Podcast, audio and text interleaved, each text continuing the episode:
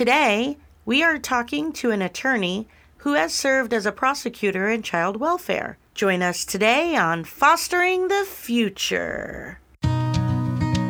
Welcome to the Fostering the Future podcast, a show about all things child welfare, dependency, adoption, and foster care.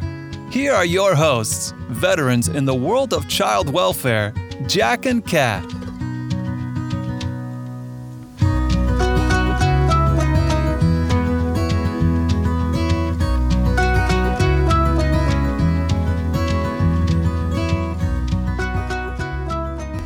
We believe that every human has incredible and equal value regardless of what side of the courtroom we sit on. We hope that everyone feels welcome and accepted here on Fostering the Future.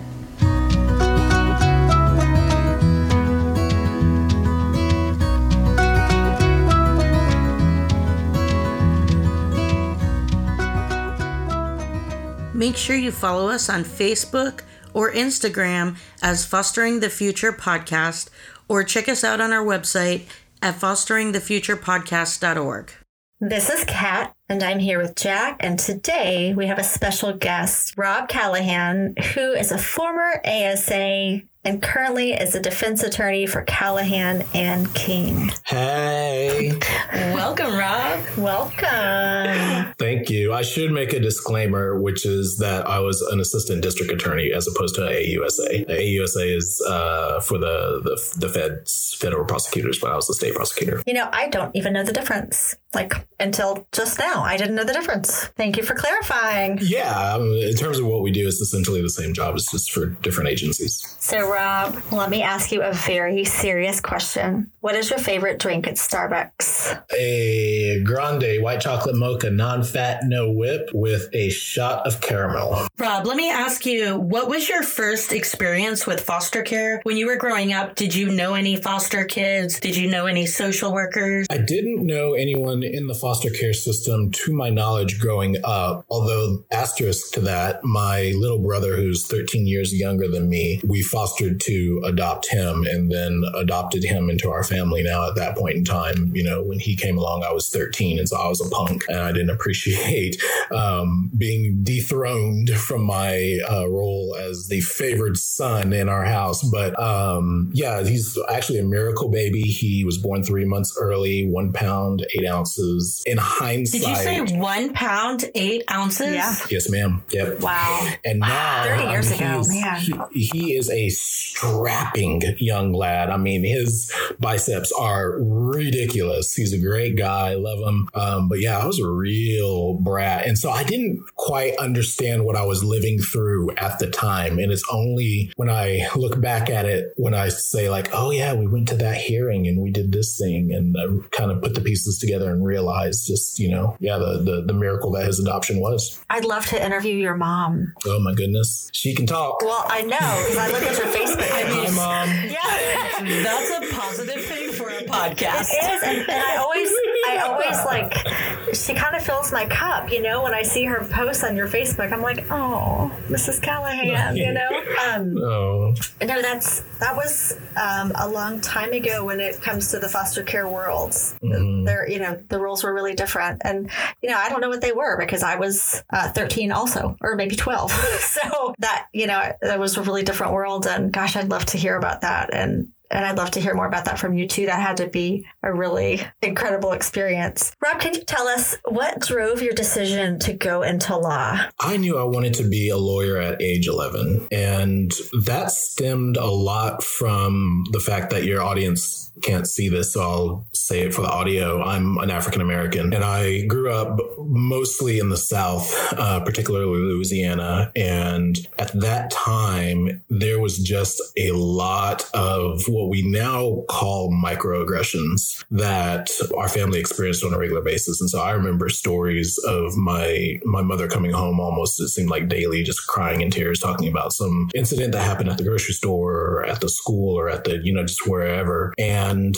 I remember saying to her, Well, you should just go tell the police, you know, just in my naive, probably like eight year old um, voice then, and her just kind of politely, you know, discrediting or disregarding my my suggestion. So that continued until at some point um, around the time that I turned 11, I realized that there were these things called lawyers and that they actually fight for justice. And so at that point, I was sold. I knew at that point that's what I was going to do. I didn't have the best grades in high school. Um, so high school was just survival for me. And I went to college, and college was pretty good, although my grades were not great, which made getting into law school difficult. And I managed to get myself into Baylor Law School. I had a lot of extracurriculars. I think I am a pretty decent writer, and so I sold them on my admission application essay. And so I, I get to Baylor Law School,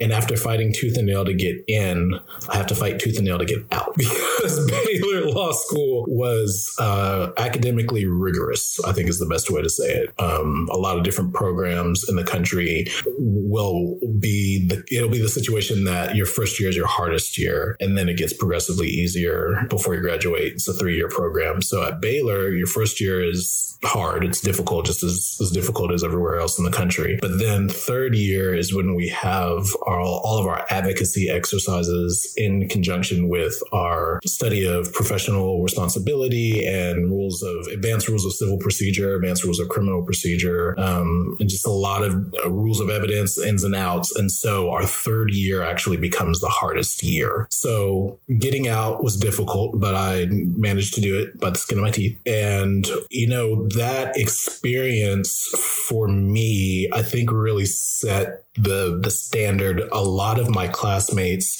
did well academically went to go do great things in, in big law and, and, and the like i remember looking at them and their success and not begrudging it but just realizing i had something to contribute to the legal community but i couldn't get a shot and my grades preceded me and in a lot of cases precluded me from getting those types of interviews. Now, if you look at my advocacy uh, grades, I mean, there's not an advocacy class that I didn't get an A in. Um, I was on the mock trial team, but for when it came to test taking and the like, I just could not figure it out. Well, lo and behold, I'm 43 now, I think. Lo and behold, I found out when I was 40 that I'm slightly dyslexic.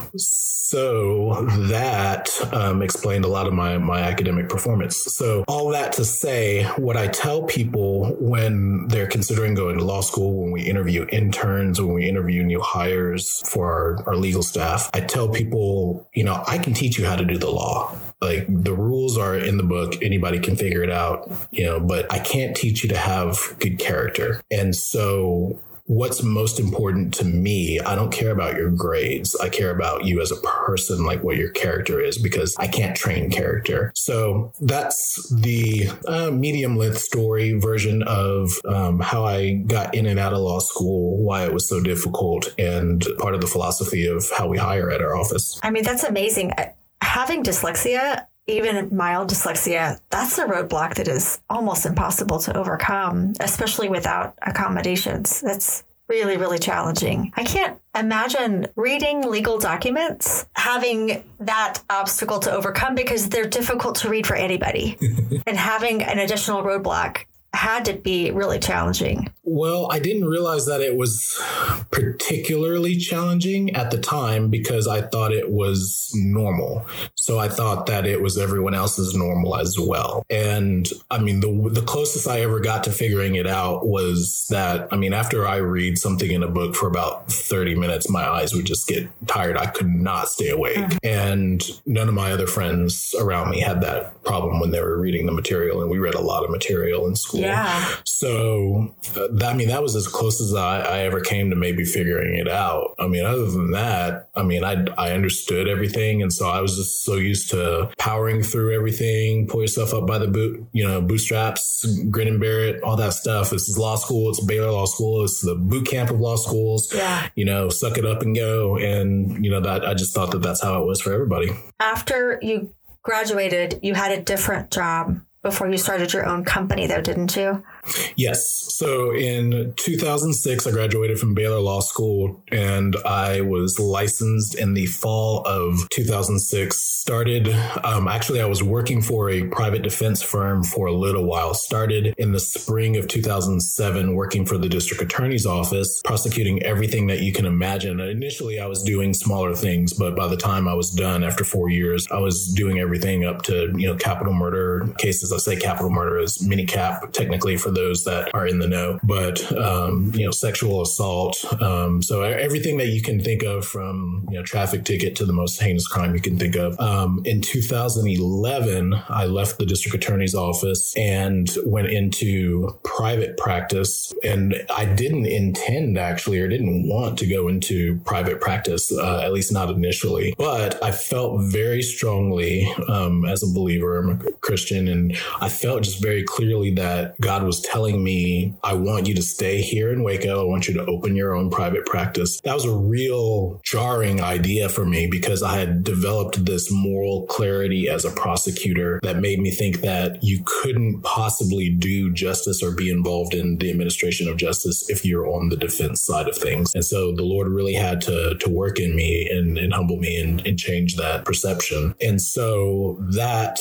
um, led to in 2013, um, I formed Callahan and King, which is the, the firm that I'm now one of the partners of with uh, one of my dearest friends. You know, fast forward to you know 2021 we have four attorneys and i think that we've got six professional staff on hand including recently a licensed master social worker. And we have a fifth attorney that will be starting as soon as he gets his bar results in november. So we're we're growing that's I had no idea you were that large. That's amazing. That's a lot of growth. Big time. You're you're really not only are you big time, but you're big time Waco. That's big. Hashtag shiplap justice. Hashtag Waco Town. Anyway, um, can you tell us what uh, what experiences you've had with the foster care system and with the department within your your current role and within your role as a prosecutor? So my first experience in the foster care system was as a prosecutor. And that was working besides CPS, uh, which is you know the Department of Family and Protective Services here in Texas. Um, we refer to them as Child Protective Services. And the thing that was was really interesting is that I didn't have a real grid for what I was walking into, and the stories of brokenness and and hurt. You know, it was it was very overwhelming. It was a lot on on the heart um, initially. I just stepped into that role really covering someone else. I wasn't that wasn't my normal routine as a prosecutor at that point in time. Now I should stop here and flag something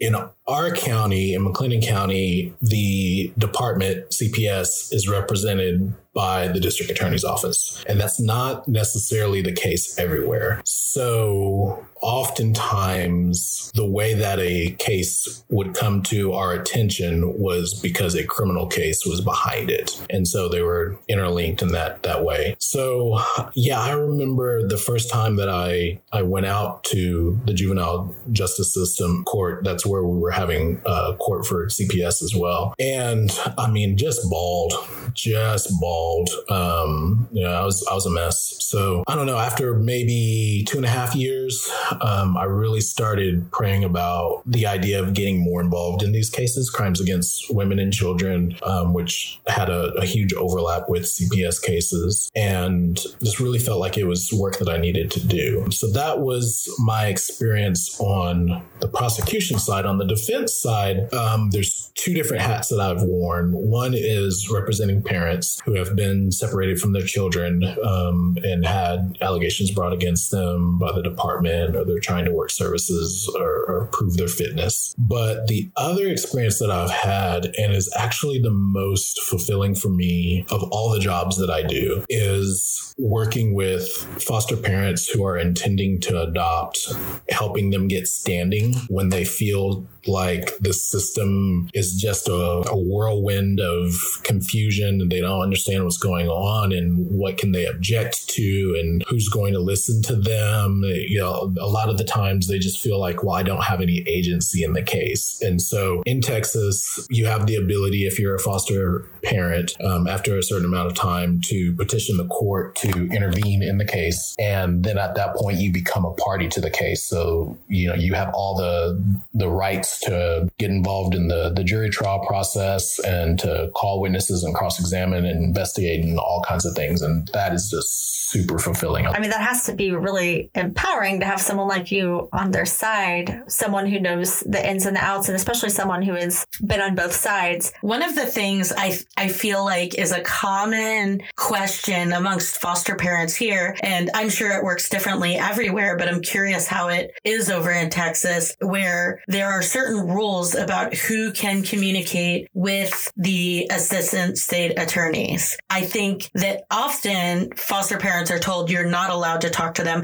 I know guardian ad litems aren't allowed to talk to them without going through their attorney, but sometimes you feel like that's the person I'm supposed to be providing this information that I mm-hmm. have. So are you aware what the rules are these days over in Texas as far as who is allowed to communicate with this assistant state attorneys during a foster care case? Our rules concerning communication are more liberal. We are informed by one guiding principle, which is that you're not supposed to have ex parte communication with the court. That's a hard and fast rule. And what ex parte means is, is literally one, one party or like one party without the other. But that's also suggestive of interaction between the parties as well. So like, for example, it would be kind of weird for CPS to have a conversation with the ad litem, but not have a conversation with the guardian ad litem about the same thing and just kind of keep the guardian ad litem out of the picture. The thing that's really weird is that if you're in a situation where you're a foster family, you have not intervened yet, you have no legal status. And that's the exact problem. And so therefore you're not,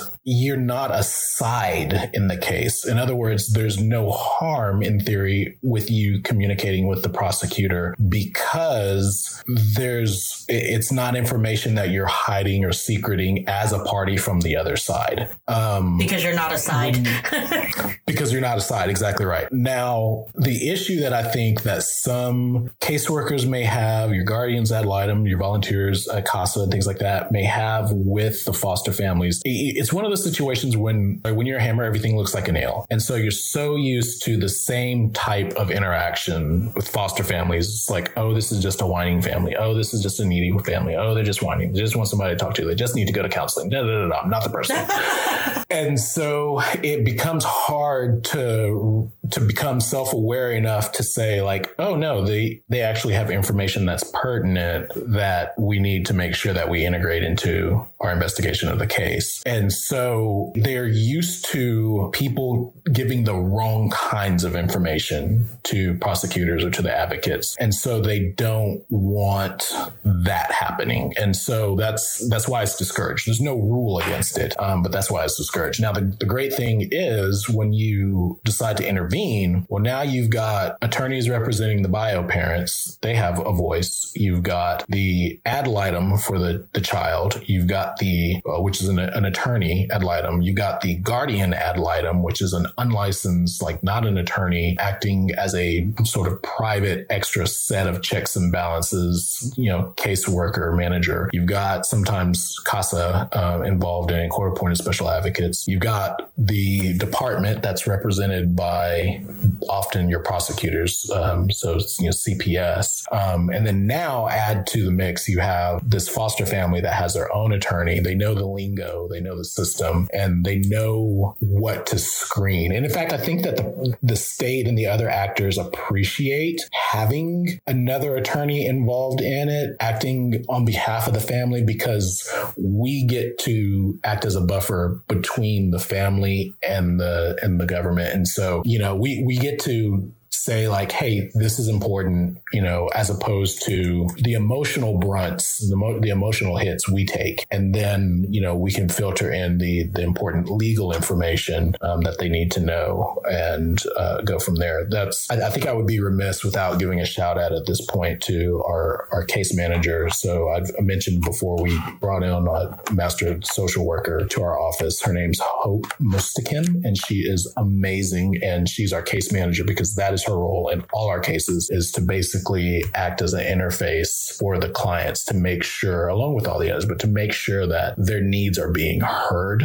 And so just even within our firm, we know that we have the tendency to potentially discount or get jaded and, and just sort of start seeing everything the same. And it's her job to sort of help us break through that haze and say, no, seriously, you need to pay attention to this. Just really advocate for the clients just within our office. So I, I think that the system definitely needs that if we need it, everyone else does too. I think that's fantastic because everything that you just mentioned is a real issue. And I know around here, we are all tired because we are all taking that emotional hit. And so it's, it's really nice that you have this, um, this rule that adds benefit to this world, you know, where we're able to, um, provide permanency to children. So all these parties that you just mentioned, what happens when they don't agree? The CASA, the GAL, the case manager. What happens when we get to court and they don't agree?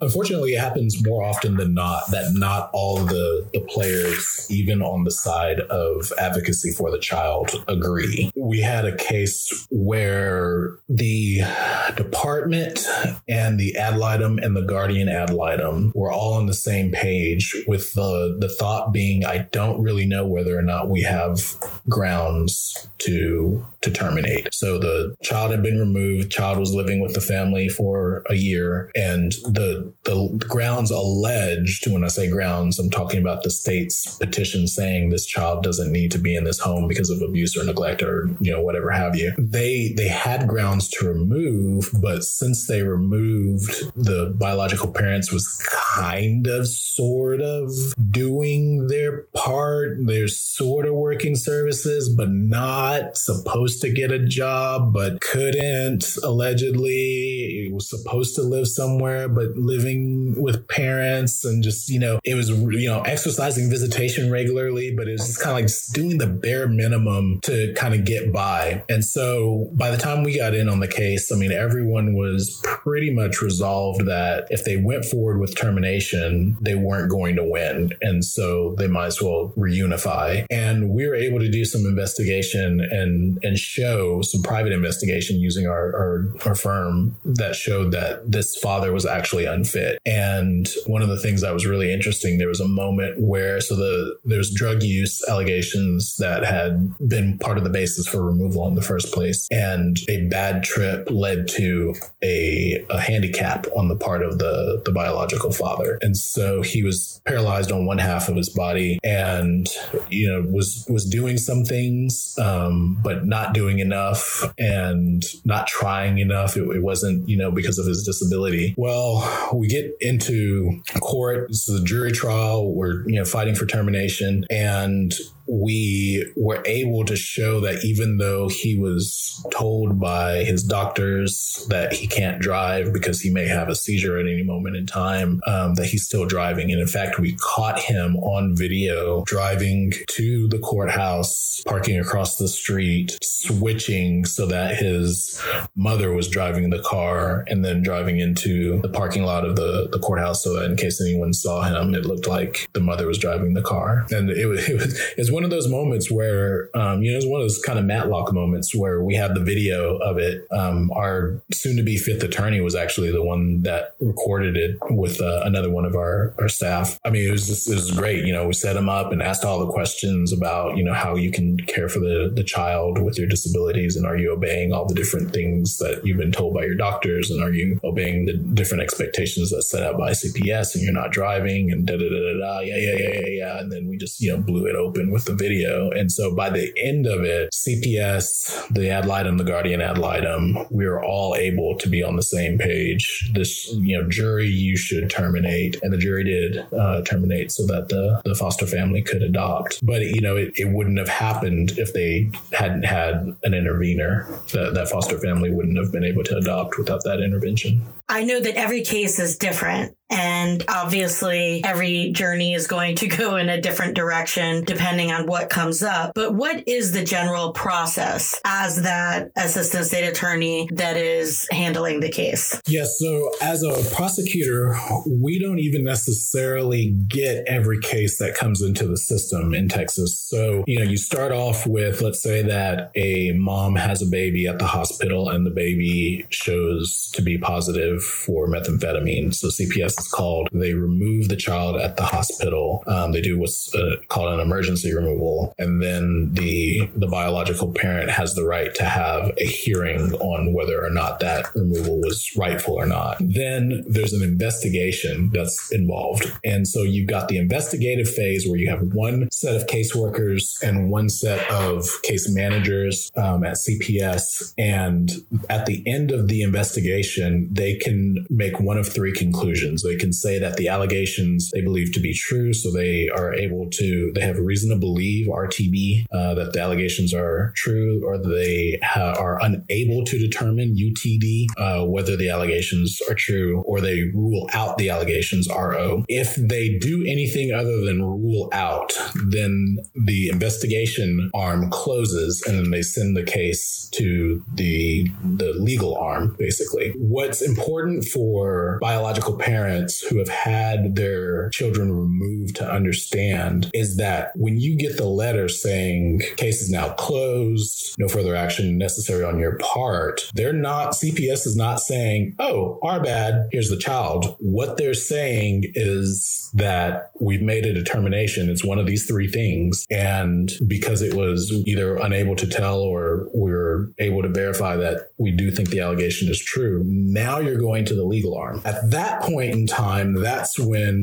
the the case comes on the radar of the prosecutors because of a number of different processes. So one of them in our county, we have um, prosecutors have an interdisciplinary team meeting that will include literally at the same table different schools, um, like police agencies from different uh, ISDs, independent school districts. It will include staff from the Child Advocacy Center. It will include CASA. It will include um, the prosecutor for the state um, representing the department. It will include case managers or case workers at the department, and they will basically call cases in. This is an informal team huddle where they will they have a docket um, that they go through. Um, again, informal, no judge in the room, and they're basically saying, okay, case A, what's going on with this? And the case worker will say, okay, so this is the situation, and this is what I think that we should do. And the prosecutor's there from the beginning taking notes before the the file even comes across the prosecutor's desk, basically. And so very early on, the prosecutor has a lot of sway in the direction of the case and what sorts of things CPS should be doing or shouldn't be doing. Um, it gives opportunity for the department to ask the prosecutors and the other people in the room questions about, you know, how, what do you think? How, um, there enough here? Is this justified? You know, that, that sort of thing. Um, and so they'll, you know, go through a, a whole few pages, like 100 cases or whatever, um, in a period of time of this meeting um, and come out of it kind of you know with every caseworker or every different agency having a, an idea of this is what we should be doing with the case. If the case is in legal and it is going to to be the case that the department is going to seek termination. They file a petition and that's when the the case that basically we heard a rumor of possibly a month ago. Now you know becomes formal we're filing court paperwork saying we're we're going to take away this person's child unless they satisfy the department that they're going to live up to their obligations as a biological parent and you know i'm speaking inclusively we um, I'm talking about the state, the prosecutors. Very early on, prosecutors have the ability to um, give insight on the case. This cuts both ways. One of the good things about it is that if the prosecutors are the people that are also handling the CPS case. If there's a criminal case connected to the CPS case, so like let's say for example someone decides to rob a bank with their child in the car in the car seat in the back, um, and then they you know run out the bank with the alarms going off and wearing the mask and they've got guns and police are shooting the car you know at the car and the kids in danger. When you've got a criminal case and then you've got the CPS going at the same time, so the good thing that being handled by the same agency is that there's no breakdown in communication. So the left hand doesn't have to worry about what the right hand is doing because they know they're unified. The problem is that if, if the same agency is handling it, the DA's office, there is a temptation or a push or a, a, a, felt need to see success on both sides as a prosecutor. And so you'll see cases of, you know, arguably prosecutorial abuse where the state is putting the screws to the defendant on the criminal side because they want to make sure that the bank robber ends up with a conviction and therefore they have a stronger case for termination on the civil side. And in fact, in Texas, having um, a felony conviction or being on probation for a felony is a ground itself for removal. And so there's potential for abuse there because the same agency is is acting, you know, tied to those two things. And it's really hard to judge what's in the best interest of the child when you're so focused on I've got to get this guy and I'm going to get him over here and I'm going to get him over there. There's definitely been abuse within the system, so I can see how that would happen happen. Can you tell us about your best day as a prosecutor? I had a case as a prosecutor where this woman had endured just years and years and years of domestic abuse, and she just had no self worth, like uh, just no sense of self worth. And she had actually reported the abuse a couple of times, and somehow or another, her husband, the defendant, had talked his way out of them. They didn't really stick, the cases weren't prosecuted. And so we were fighting as prosecutors against the defendant himself, but also kind of against the abused wife who was just kind of like, I don't want to be involved. I don't want to get my hopes up because it never works before. And this is just, you know, it's not going to go well for me. Ultimately, it's going to be worse for me. And so we were able to get a, a guilty verdict and she changed.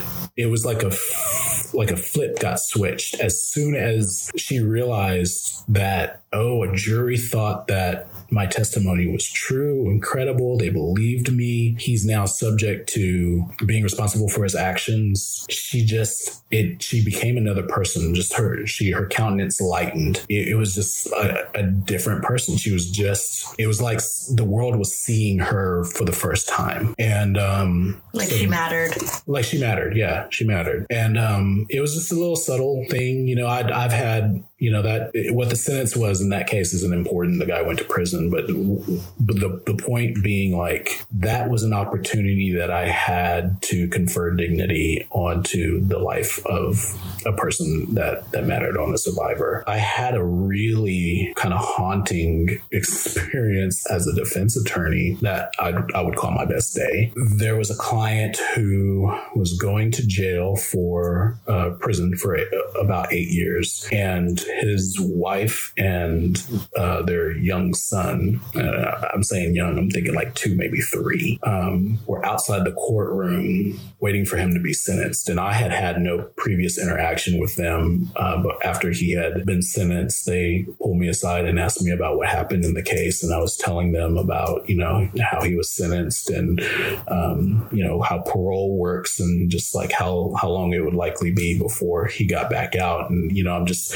the human moment of realizing like I'm explaining all this to the the wife and the mom and you know child of of this client. And um, the day before, I had brought we we keep toys in our office so that when we have clients that have young children, they can feel like you know you you can play here, you can make noise here. Nobody's gonna you know bark at you, yell at you, or anything like that. Kids are welcome here. And we rotate the toys out every so often, and the the day before before, one of my children children's Elmo doll stopped working, and it was like one of these like tickle me Elmo kind of things. Uh-huh. And um, tried changing the batteries. The batteries weren't the problem. Just couldn't get it. You know, flipped all the switches. Tried turning it on. Tried pressing his stomach really hard, and uh, Elmo just wasn't going to laugh. He's, he's just dead. Okay, fine. It, it goes in the toy basket. So uh, I'm talking to her, and um, I realize, you know, I, I just I have an opportunity here to bless uh, this family. So I ran across the street where my office was at the time and I grabbed this Elmo doll.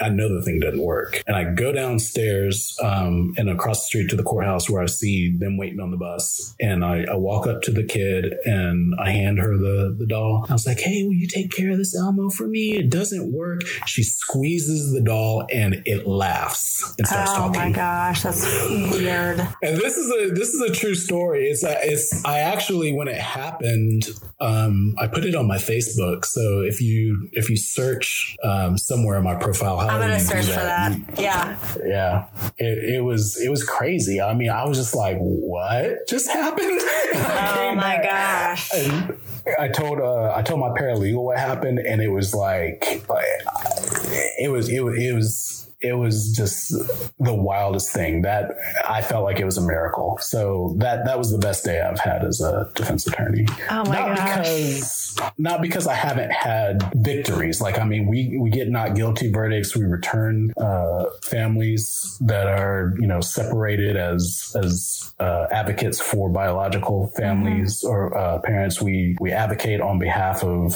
uh, foster families who intend to adopt. I, I love adoptions. It's one of the most meaningful things that that we do. But that that was a high. That was that was wild, and and nothing has come close to it. Yeah, that's pretty amazing. That's pretty special. Rob, what's been the most difficult day for you? Man, you have to narrow it down. I had a client within the last 30 days that committed suicide on the day of his oh, sentencing. I'm so sorry. That's Thank terrible. you. That's so hard. And that's that's the first time that I've had that happen. And the other thing that was difficult about it was that he was going to court to plead guilty and and sign for 30 years. So he was he was going to TDC. Um, he wasn't going to be coming back for a while. He absolutely did the crime. It was you know pretty heinous crime, but there but he's still worthy of dignity and being seen as a person created in the image of Christ. Uh, and so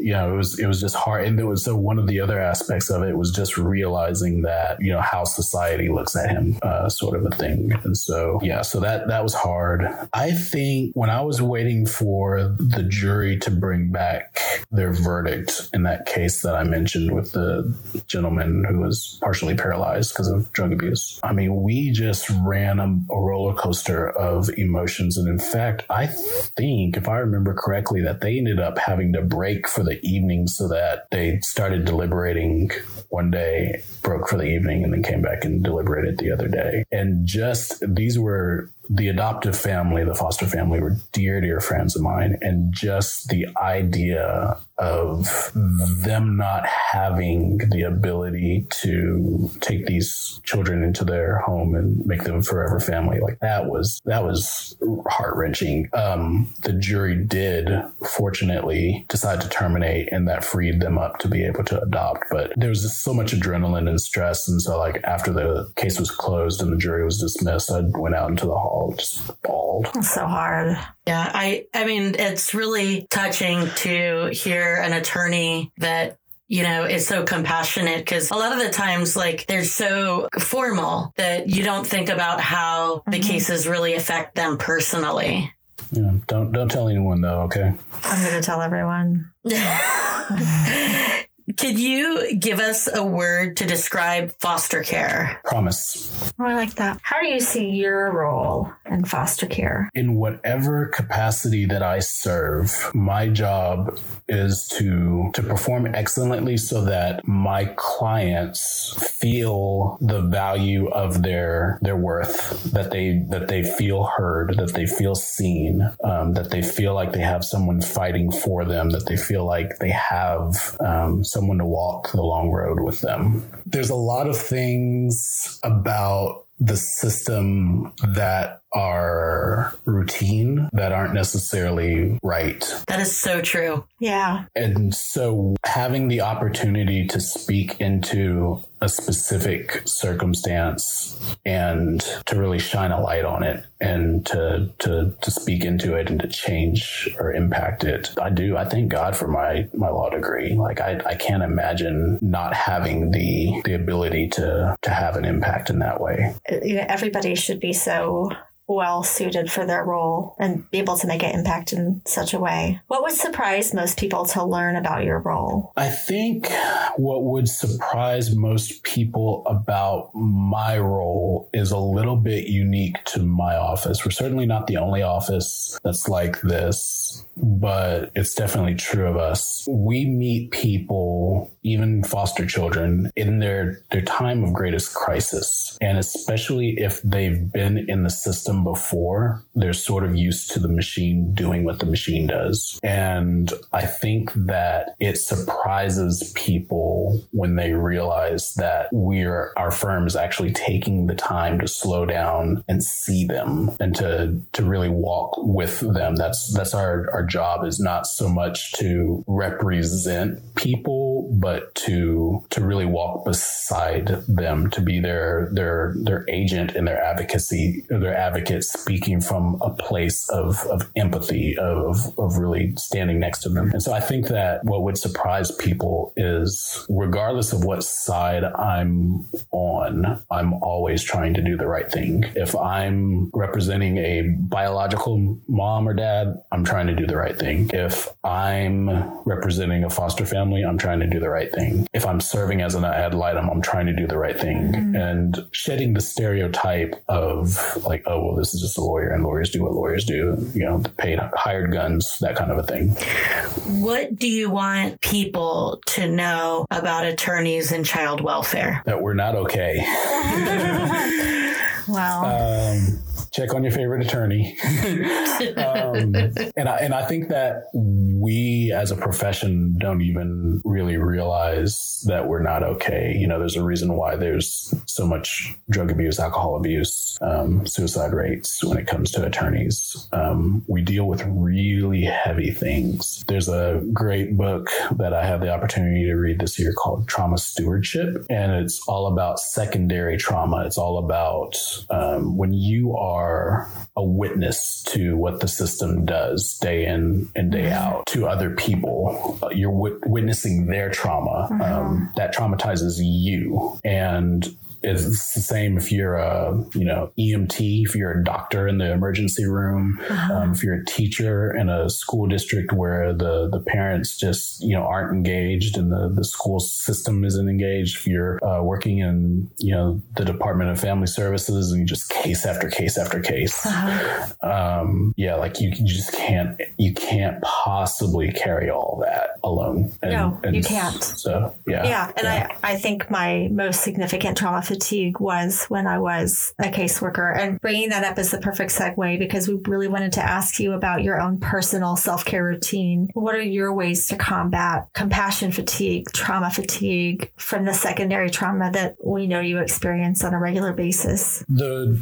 first line of defense for combating compassion fatigue for me has been the people that I'm working with. We've been really intentional about creating an office environment that is inclusive and loving and caring and uh, for for each other for our staff. The the reason that that's important, like that's nothing that needs to be unique about Callahan and King. That that should be the case in in every office. We've chosen like-minded individuals who, again, going back to that issue on character, I can't teach you to have good character. We've chosen other believers who are you know like-minded, justice-oriented individuals who, when I don't feel like waking up in the morning and going to the office, I I go because I know that I'm standing shoulder to shoulder with the person, you know, that I work beside. So that's, that's the first level. Um, we actually, in our office, we have a, a weekly time of, we, we call it Jesus time, but it's kind of, it's kind of loose because we're not necessarily always praying. We're usually checking in on one another and just like, hey, what's going on in your life and how are you doing? You know, to the extent that's possible, like with the exception of like, you know, some rare schedule stuff, that's that's a mandatory meeting. So everyone in our office is participating in it. So we're all connected in each other's life in that way. And then I didn't grow up with, you know, counseling and the rhythms of mental health uh, care and self care. That that wasn't part of my experience until the last, you know, three years or so. Um, and it's just been so rich. I've been going to counseling myself. Uh, we recommend counseling for everyone that we work with, um, oftentimes for our clients. Uh, there's a point in time where we actually uh, were working with and we are about to work with again a local counseling uh, firm to mm-hmm. sort of subsidize counseling for people in the community that are otherwise not able to pay for it. And so, you know, I so I I go to counseling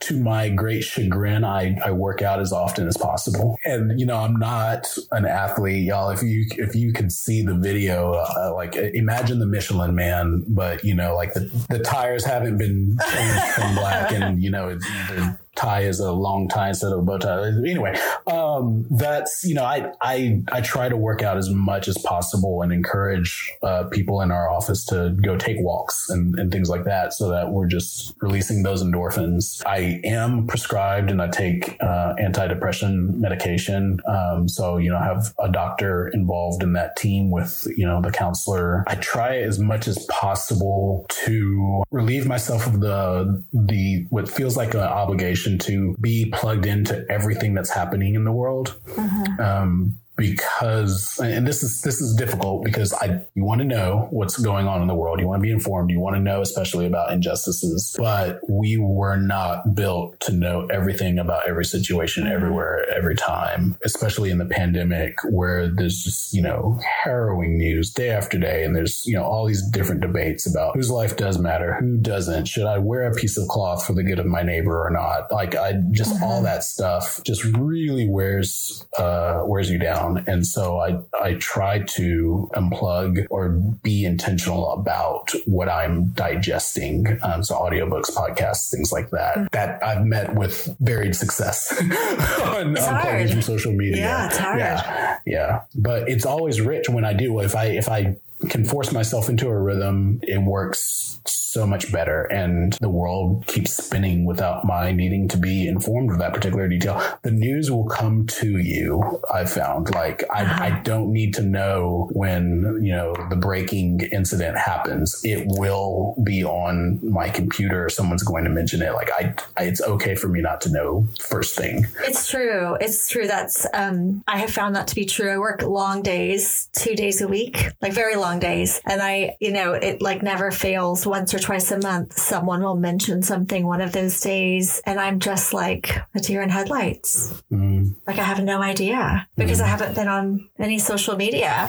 and. I haven't been watching the news, and all I've done is work for two days. And oh my goodness, what's that like? To, that well, must just be so nice. There have been there have been several um, huge events that have happened on those days. Um, one of them was the Capitol um, when the Capitol was the attack on the Capitol. The top, yeah, I was, I've lost my words. The siege. yeah, let's call it what it is. the attack on the Capitol, January thirteenth. Um, that was one of them, and then there have been a few other. Oh, the there was an Afghanistan attack. So I have a few people that know that I'm usually working on those days, and they will keep me relatively informed. But I'll like show up somewhere and and yeah, I'm like a deer in headlight. I have no idea what you're talking about unless I'm seeking out the news because I'm not on social media and I mean, there's no time. I'm not even returning text messages for the most part. I know exactly what you're talking about. The news will come to you. Yeah, no, for for sure, it will, it will come to you. What's interesting is last year I reached a point where I was just, I mean, I was almost like physically nervously shaking from just all the stuff, and um, I asked a couple of guys to commit with me, like like, hey, for 24 hours, we're not going to consume the news. We're going to spend this time in prayer um, and just kind of see, like, you know, what God has to say to us and, and uh, touch base on the other end of it. And I started journaling in that moment and the journaling has become a rough draft of a manuscript for a book that I'm hoping Wow. to, put out. Um, and so that has actually that's that outlet has been really good for my self care because the the things that I need to say and want to say they don't have to go unsaid. It's just that I'm looking for a more receptive audience. You know, pearls before swine and all that. And so um, hopefully that will pick up. And if it doesn't, it was just a really good exercise in, in journaling my emotions. So Yeah. I have done a little bit of that in my notes in my iPhone. Like when I've had frustrations and I've thought, this is like my letter to the editor and I'm the editor, you know? but I would be really embarrassed if someone went back and read through them. What has been the biggest struggle that you have faced in child welfare? I think taking care of my own mental health um, that that really is the constant struggle um, because we're involved in in some sort of form of crisis. Whether it's even if I'm I'm working for a foster family, I can't ignore the fact that you know 10 feet away from me down the table is a mother that's sobbing because she, you know, is afraid that she's going to lose custody of her children and never see them again. And so that, that struggle is real and it's ever present and it has to be acknowledged and named and then it has to be addressed. Yeah, I I mean I I definitely feel you on that and I I think I've mentioned before like specifically speaking about one of my kids though this is probably true for all of them under no uncertain terms should he have should he ever be parented by his biological parents. However, watching her have parental rights terminated was one of the most traumatizing experiences of my life and it definitely like it broke me, it broke my heart. Um it ripped me out from the inside not just for my son but for his mom. And again, like I would be terrified to have him alone in a room with her. Yeah. Um, he shouldn't be with her. She shouldn't be responsible for any children. She's not a safe person. But f- to to be present in that moment when her rights were terminated is devastating. It's just devastating because she has value. And Yeah. we haven't found a way in this world to acknowledge that and allow her to have a piece of him in a safe way. Mm, And Well, but even in other cases, like when you go to court and and you're there for your hearing, and you know there is another situation Oh, going yeah. on, and you overhear part of you know a termination happening or filing for termination. I might not know the child or the parents or the foster parents or even any of the parties involved, but when you see it happening and understand the consequences to all parties involved, obviously to the child, regardless of best case scenario for them and the healthiest option for them, you know, the tearing of that uh, biological connection is is horrendous, and and and to be there for any part of of that part of the process is is devastating for any onlooker. So is. I I can't imagine to be the attorney mm, on any of the sides yeah. having to go through that and and feel that pain along with them. the person with the power. The person you know, with the The power. person with the power. Yeah. When I Um, when I talk to juries about biological parents, when I'm representing the biological parents, one of the images that I use is, you know, imagine that feeling when you go to the mall on Christmas and your child, you know, runs away from you for a second, hides under the clothes rack or something like that, and you, you know, you you go look for the child and they're not on the clothes rack, and then you go look, you know, under the, you know, display and they're not there, and and that kind of thing. You're like, oh my gosh, where's my child? And that panic that you feel in those moments. And you know, most of us, uh, hopefully, you know, we're only experiencing that for a moment until we find our child again. But imagine if that feeling in your gut never went away. I think that's a really good illustration. And I, when I was probably my first or second year of college, I had this horrible nightmare that, and my mom is like, she's loving, she's gregarious, people adore her. Like, I, she was one of the best things that happened to my education because the people that met her like adored her.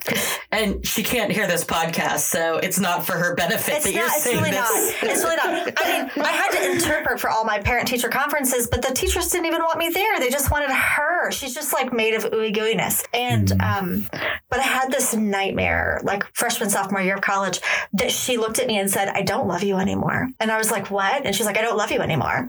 And it was just this like, I mean, this horrible feeling of like, I just don't love you anymore. Like get away from me. I don't love you anymore. That's all I remember. But I remember it was like the most like horrific feeling in the world, like like what a Dementor's kiss must feel like in Harry Potter. If anybody, I don't even know if you watch Harry Potter, Jack. uh, you probably don't. And I've stuff. seen Harry Potter. Yeah, but you're not into it. I'm like not into like it. Into it. a Potterhead, So, but um, I enjoy it. I've read the books. Okay, I've you read, the, books. I've read can the get books. All right, tattoo. I'll, I'll take it. I'll take it. Um, so it was like waking up was such a relief. Like waking up was like such a like you cannot replace your parent. Yeah. You cannot like when when nobody else kid. likes you. You have your parent who loves you. But what are some of the biggest struggles you face working in your role as an attorney in Waco Town? I think that one of, I think bringing the machinery gears to a halt when Yeah. when everyone in the system is so used to this is how we always do things. Um, you know, I'm a hammer. That's a nail. That's a nail. That's a nail. That's a Yeah. nail. No, that's, That's a great screw. analogy.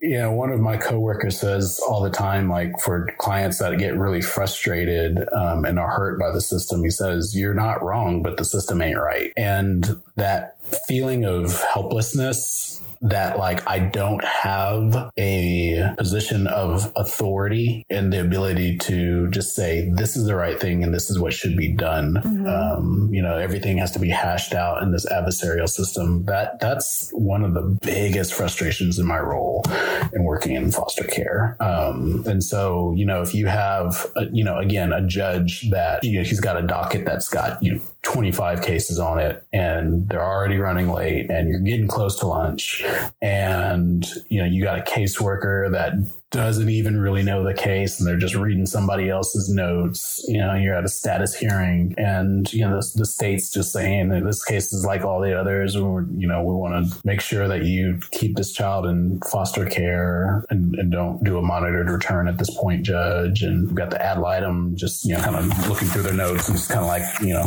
uh, yeah judge what what they said you know just like just the that circus you know. Yeah that's that's that's a huge frustration for me. What can you think your community can do to prevent more kids from needing to come into care? this I, i'm afraid that this might sound like a, a really idealistic optimistic naive answer but just the involvement of the community. Like to be to be to really be a community means that we're we're living together playing together operating together functioning. We're a part of each other's lives. We care about one another and so knowing, for example, that your neighbor has a problem with, you know, drug addiction or, you know, there's a lot of traffic coming in and out of their house kind of a thing. You have no ability or authority or moral authority to speak into their life if you're just a passive observer, just sort of looking down at them and being like, yeah, you know, crackhead, whatever. Um, and so therefore, when, you know, CPS comes knocking on their door, are and gets involved and the child is removed from the home you know it's in a way it's too late. The thing has progressed too far. I'm not saying that we have an obligation to tie people down and make them tell us about our their lives and things like that. But the point just being that you know empathy um, compassion involvement investment it goes a long way. And i think that it's really tempting to stay comfortable and to remain inside of a bubble and to kind of look at my four and no more. But if you can do something that's going to help someone long term not not no i'm not i'm not talking about you know every week i'm you know doing this for so and such because they just won't get their life together but if, if you have the ability to really invest in someone's life that is a form of prevention right? Because if they're hopefully if they're they're successful if they're if they've got a working job if they've got childcare if they've got this thing going for them then they've got more resources they've got more support they've got a community behind them. And so hopefully they won't end up in the situation where you know there's a need for the, the system to to foster the child So there is a researcher, Bronfenbrenner, who totally supports what you're saying. The systems being in place are what help people to be successful. I mean, especially children, help children to be successful in the long run. Um, but we need those systems. We need systems that overlap. We need next door neighbors who also volunteer at our schools. We need people at our churches who also teach a dance class. We need people who work at our grocery store who we also see in the crosswalk. You know, we need those systems in place. We need people who we can be accountable to and people who can um, help us you know, when we need help. So I think community is very important. Um, I think your answer was very insightful. So, uh, what are your goals to make positive change in your community? Well, we are in the process of working on our formal mission statement